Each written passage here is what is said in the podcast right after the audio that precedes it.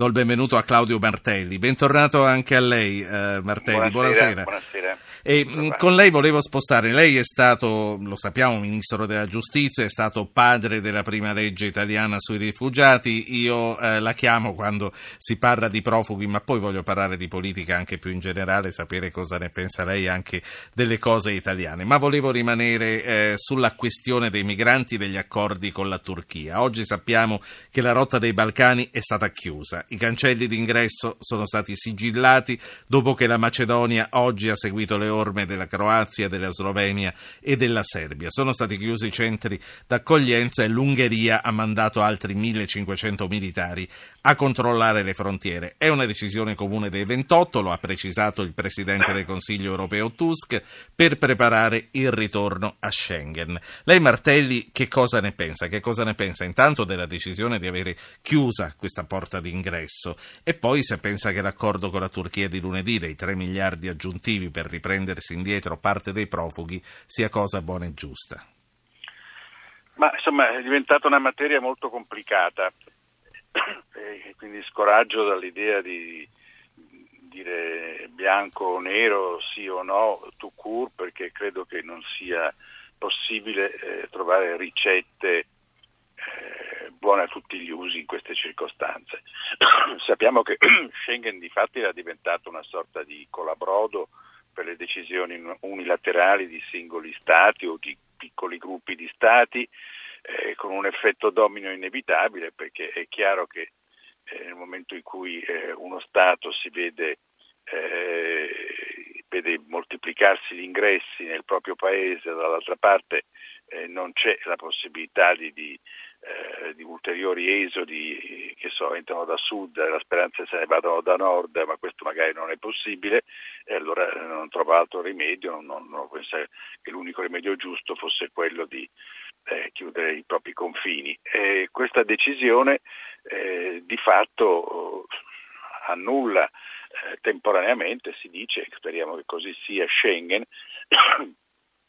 ma in effetti Schengen non può funzionare se viene meno il presupposto. La prima questione sembra quella di porre in sicurezza le frontiere comuni. Le frontiere comuni principale, eh, quella più a rischio in questa fase, è quella del Mediterraneo. Intendiamoci, in anni passati, e fanno bene a ricordarlo volta per volta tedeschi e polacchi, eh, quelle nazioni esposte con la frontiera orientale eh, hanno subito esodi di massa eh, da parte di popoli de, de, dei paesi dell'est, segnatamente da parte dell'Ucraina o Ucraina che dir si voglia.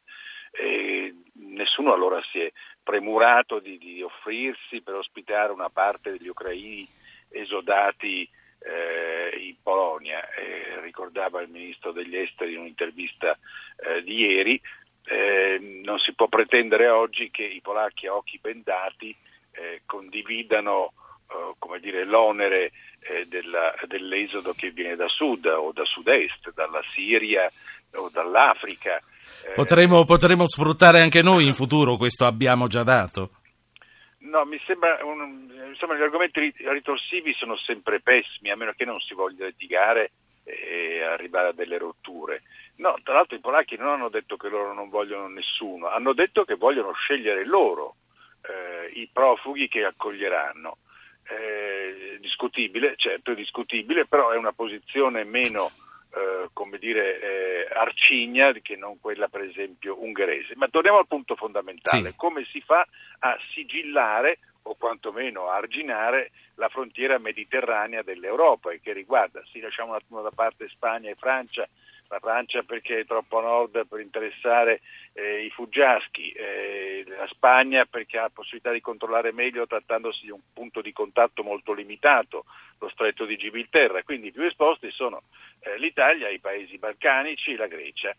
Eh, I Balcani, come si è visto, hanno già provveduto per conto loro, i paesi balcani. Eh, il, il, rischio è che eh, la Grecia e l'Italia si trovino imbottigliate, nel senso che la nostra scelta è quella come dire, delle frontiere aperte, perché di questo si tratta. Quando la commissaria Mogherini dice noi non respingeremo nessuno, eh, dice che le frontiere italiane sono aperte addirittura a tutti, non soltanto ai rifugiati, ma anche ai eh, profughi di natura economica. che secondo le nostre leggi in verità dovrebbero avere un altro trattamento, diverso rispetto ai rifugiati. Costituzione e leggi della Repubblica Italiana sì. dicono che i rifugiati vanno accolti e anche qui non si può come dire, brandire come se fosse la Bibbia un articolo della Costituzione che all'epoca fu varato in rapporto a un fenomeno che riguardava pochi individui, poche personalità, ecco. eh, unità che si contavano sulle dita. Claudio, Claudio Martelli, a proposito della Costituzione, sulla Libia stiamo giocando la partita giusta. Fermare l'ISIS è ancora possibile e lo si può fermare con la diplomazia. Noi stiamo percorrendo questa strada fino a quando, ha ripetuto anche il ministro Gentiloni oggi in Parlamento, non sia un governo dall'altra parte del Mediterraneo a chiederlo. O abbiamo la libertà, secondo lei dovremmo prendere prenderci la libertà di cominciare? Dunque, io sono eh, in questo caso eh, favorevole alla politica che il governo ha adottato, e cioè di non intervenire militarmente, come si dice ormai con linguaggio comune, con gli scoponi sulla sabbia, sulla terra, eh, fin tanto che non ci sia una richiesta o un avvallo da parte di un governo legittimo. Il problema è che questo sta diventando un miraggio, quello del governo legittimo. E il miraggio è reso evidente dal paradosso che quello che doveva essere il Parlamento fonte della legittimazione del nuovo governo, cioè quello di Tobruk, è quello che oggi è più eh, fa resistenze eh, in un modo o nell'altro, non riunendosi o non riunendo il numero legale, si dice per le pressioni del generale Haftar e si dice anche che ormai il generale Haftar conta sull'appoggio non soltanto eh, dell'Egitto, ma conta sull'appoggio della Francia. la quale è preoccupata di un'invasione eh, della Libia da sud da parte di miliziani eh, legati più o meno a Boko Haram o anche a altre formazioni jihadiste nel Mali, in Nigeria, nel Chad, si appoggia a Haftar per blindare eh, quella parte della Libia. Quindi si sta creando una situazione in parte nuova rispetto alle previsioni. Sì. Eh, cioè c'è una una parte della Libia che, d'intesa con una parte delle potenze europee e con l'Egitto, eh, la guerra la sta facendo all'ISIS o, o a, agli estremisti islamici. E intanto, fanno... e intanto, come abbiamo sentito anche dall'apertura del TG1, i terroristi sono già fra di noi. Lei che peso dà alla notizia dell'arresto di questo giovane somalo che dice si voleva fare saltare a termini? Ma noi non possiamo essere contenti quando, come dire, eh, veniamo rassicurati e spaventati quando c'è un arresto. È bene che ci siano gli arresti perché è sicuro che i terroristi, eh, in numero limitato vi auguro, infiltrati eh, ce ne sono anche nel nostro paese. Sinora non hanno potuto agire perché probabilmente eh, non, non, non, disponevano di, di, di, tutte le, le, le, risorse necessarie per farlo. Eh, quindi non, non sono particolarmente preoccupato da questa notizia. Mi preoccupano di più altri aspetti, e cioè il fatto che per esempio eh, si tributano forse elogi un po' eccessivi, un po' sperticati ai nostri servizi di sicurezza, intelligence si dice ormai comunemente, eh, però l'intelligence italiana non è stata capace eh, di liberare i quattro staggi, due purtroppo sono stati assassinati, e, due si sono liberati. Tra l'altro, mentre, mentre, parliamo, ci sono le vedove all'aeroporto che aspettano il rientro delle salme, un rientro che è stato posticipato di giorno in giorno, di ora in ora. Ma lei che idea si è fatto, Claudio Martelli, di questa vicenda degli ostaggi? Intanto ci stanno dicendo la verità, ci stanno dicendo la verità i libici e ci stanno dicendo la verità i nostri governanti.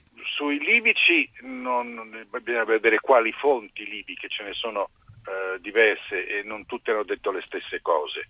Eh, in mancanza di altri interlocutori dobbiamo prendere per buone le loro giustificazioni, ma eh, quel che eh, appare evidente è che forse abbiamo appunto sopravvalutato la nostra capacità di prevenzione dei nostri servizi di intelligence in Libia che eh, ci sono, come ci sono quelli americani, quelli francesi, quelli inglesi, quelli egiziani, forse ormai anche quelli russi, e non sappiamo poi di quali altri paesi, ma eh, questo non significa che eh, questo ci metta al riparo da, da tutte le Che siano stati, secondo lei hanno pagato qualche riscatto anche se Gentiloni oggi ha detto di no? Non ho francamente elementi lei, sufficienti certo, per, per esprimere giudizi, non mi scandalizzerebbe se questo fosse avvenuto, non è questo il punto Nemmeno a me. Il punto è che tra dire ci vuole prudenza, e io sottoscrivo, e inerzia, eh, c'è di mezzo un mare di cose che invece si possono e si debbono fare. Cioè, in sostanza, quel che dicevo prima è che a noi in qualche modo di fatto spetta di eh, occuparci della Tripolitania, perché la Cirenaica se ne stanno occupando altri e comunque sembra in grado di badare a se stessa la Cirenaica con l'appoggio egiziano e con quello francese, probabilmente anche sì. inglese, sembra in grado di badare a se stessa. E la Tripolitania il problema dei problemi, perché la Tripolitania non c'è una, una posizione che certissimamente è impegnata nella lotta contro l'ISIS. Adesso sì, ci sono le dichiarazioni per fortuna incoraggianti, si è visto a Sabrata qualcosa che mi ha molto eh, impressionato favorevolmente, cioè una rivolta popolare eh, contro l'ISIS, però la situazione è molto più caotica, ci sono troppe formazioni certo. eh, jihadiste, troppe milizie armate, eh, troppi capi e capetti, eh, che, ciascuno dei quali vuol dire eh, la sua, e, e, si arriva sino alla vera e propria ambiguità nei rapporti con l'ISIS, Martelli, quando, sì. quando, non alla collusione. Guardi, le rubo ancora un paio di minuti, la faccio parlare con due ascoltatori e poi la lascio alla sua serata. Faccio parlare Max di Milano e Vincenzo di Campobasso. Max, buonasera. Sì, buonasera a voi. Eh, lancio una mezza provocazione che tanto provocazione non è, anzi io ci rifletterei sopra. E allora la dica. La Libia, 6 milioni di abitanti, un territorio vasto e grandissime risorse minerarie e naturali. Allora, se vogliamo creare veramente la prima frontiera dell'Europa, perché non far entrare la Libia in Europa? Così saremmo tutti in grado di poter mandare le nostre forze lì avremmo diciamo, sì, un alleato sì. al di là del Mediterraneo che farebbe da scudo. No, no, il concetto l'ha lanciato, non c'è bisogno che lo spieghi perché Perfetto. l'abbiamo capito bene. Prima che Claudio Martelli ci cosa, sì. E un'altra piccola cosa di cui rimango scandalizzato è il fatto di questi aiuti continui alla Turchia che impone le sue leggi, Quindi, quando poi aiuterai più un paese membro. Lei vorrebbe dentro la Libia ma non la Turchia. Non ho detto che non voglio la Turchia, però rimango scandalizzato che la Turchia può dettare legge e poi non aiutiamo la Grecia che fa parte dell'Unione. Questo mi lascia basito. Grazie Max. Prima che Martelli risponda, sentiamo Vincenzo. Buonasera Vincenzo. Buonasera a tutti e grazie per avermi richiamato. Prego. Senta, io um, non, non, vorrei esprimere tutti i miei pensieri su queste persone che entrano clandestinamente in Italia, ma volevo dire solo una cosa. Eh, perché io faccio autista e li vedo spesso sì. fuori da questi centri di accoglienza e li vedo sempre con o dei telefonini che sono nuovi, eh, di nuova generazione o tablet in mano. Ma eh, come mai vengono forniti di queste cose che possono anche metterli in condizione di comunicare con i terroristi o con No, no, eh, certo. Eh, io credo che partano con i tablet eh, già di suo, però lei dice eh, perché lasciare che comunichino fra di loro? Perché siamo un paese libero, probabilmente è la risposta. Grazie Vincenzo. Claudio Martelli, volevo cominciare eh, dalla Libia dentro l'Europa. Lei che cosa ne pensa? Eh, no, non mi pare una soluzione perché significherebbe importare uno Stato che certamente non ha mai neanche si è sognato di rispettare gli standard comuni di libertà, di eh, autonomia personale, individuale, di parità donna-uomo, di rispetto della nostra Costituzione o di quella sono le leggi europee vigenti, quindi mi parerebbe, oltretutto importeremmo anche almeno 10.000 terroristi dell'ISIS e qualche centinaio di migliaia di islamici integralisti, non mi sembra un'operazione. Quindi lasciamo, lasciamo perdere. Senta, l'ultima cosa, che cosa risponde a tutti i nostri concittadini che si stupiscono ogni volta che vedono un profugo con un tablet in mano? Ma non mi sembra ci sia molto da stupirsi. Eh, non, non, so se sono tablet, eh, mi sembra più telefonini, se poi siano degli smartphone, non so in condizioni di dirlo. Eh, e comunque credo che dispongono di abbastanza risorse per comprarseli e vengano messi in condizione di averli eh, da chi li finanzia, da chi li sostiene, da chi li arma, da chi li guida.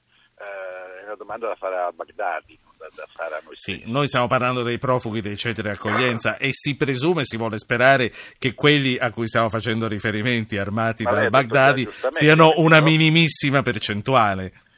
Eh, ma ha già detto lei giustamente che quelli eh, armati di telefonino arrivano già eh, col telefonino e eh, attraversano il Mediterraneo e i barconi avendo il telefonino. La prima cosa che si preoccupano di salvare è quella eh, non, non, mi risulta che lo acquistino in Italia. Poi, Poi vai a sapere. Claudio Martelli, grazie, grazie per grazie essere stato con noi.